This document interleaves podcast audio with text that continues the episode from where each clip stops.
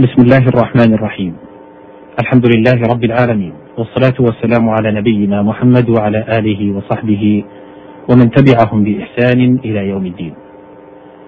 السلام عليكم ورحمة الله وبركاته. أحييكم بها أيها المستمعون الكرام في مطلع هذا اللقاء الذي أسأل الله سبحانه وتعالى أن يبارك فيه حول مائدة كتابه وألفاظ منه نبين معانيها ونفسر مقاصدها من خلال ما قاله الفصحاء من العرب في شعرهم ونثرهم. كان المقام قد توقف بنا فيما سبق عند مادة الهمزة والفاء واللام. الأفول الغيبوبة تكون في الكواكب، قال تعالى في سورة الأنعام فلما أفل قال لا أحب الآفلين. يقال أفل يأفل ويأفل إذا غاب. والأفال صغار الغنم، والأفيل الفصيل الضئيل. الهمزة والكاف واللام. الأكل بالفتح المصدر، والأكل بالضم الشيء المأكول. قال تعالى أكلها دائم، أي مأكولها، أي ليست كثمار الدنيا وفواكهها التي تجيء وقتا دون وقت. يقال أكل وأكل وقرئ بهما. وقوله آتت أكلها أي ما تثمره فيؤكل. والأكلة بالفتح المرة، والإكلة بالكسر الهيئة، والأكلة بالضم الشيء المأكول نحو اللقمة والمضغة، وهو قدر ما يؤكل ويمضغ ويلقم. وقوله ونفضل بعضها على بعض في الأكل أي مع كونها تسقى بماء واحد، فهي مختلفة الثمار طعما ولونا وريحا. وقوله لأكلوا من فوقهم كناية عن سعة الرزق. وقوله ولا تأكلوا أموالهم إلى أموالكم ذكر الأكل بعد سائر وجوه التصرف، فإنه أغلب التصرفات أو جعل كناية عن إنفاق أموالهم. وقوله تأكله النار كناية عن ذهابه بإحراق النار.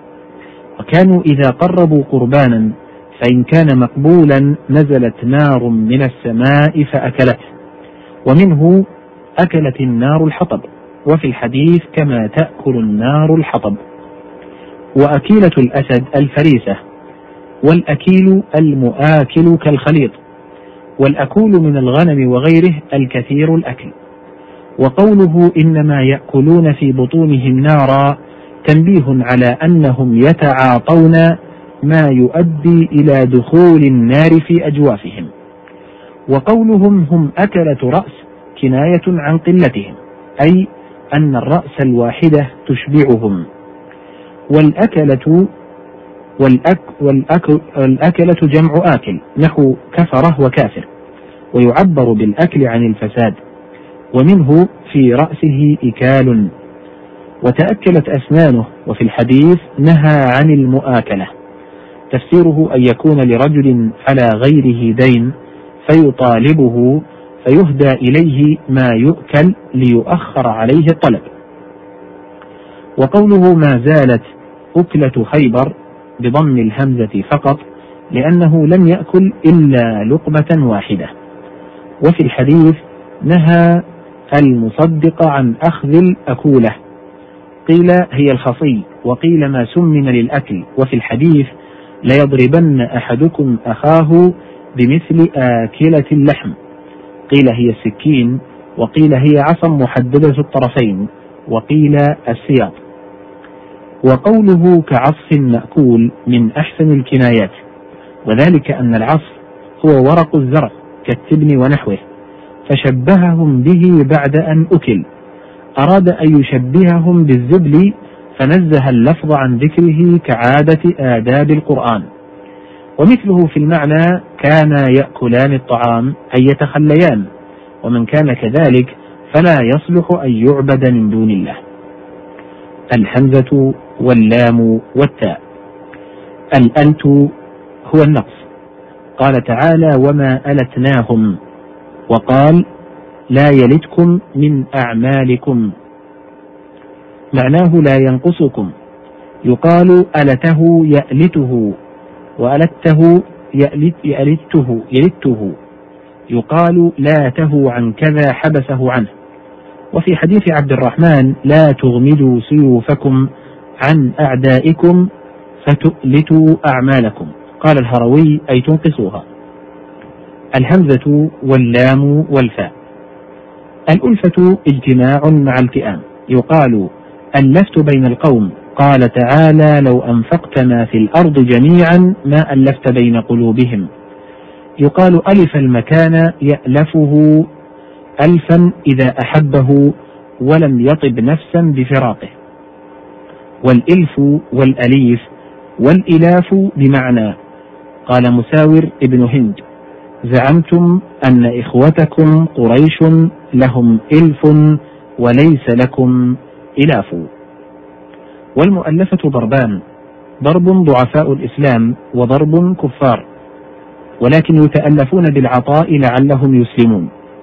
وقوله لإيلاف قريش إيلافهم رحلة الشتاء، فالإيلاف مصدر آلف يؤلف.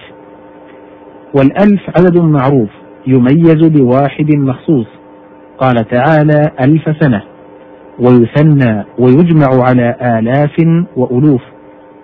وسميت بذلك لائتلاف الأعداد فيها، وذلك أن الأعداد آحاد وعشرات ومئون وألوف، فإذا بلغت الألف فقد ائتلفت، وما بعده يكون مكررا. وآلفت الدراهم أي بلغت بها الألف، نحو ما أيت. وأوالف الطير ما لزم مكانه. قال العجاج: أوالفا مكة من ورق الحمى، يراد الحمام.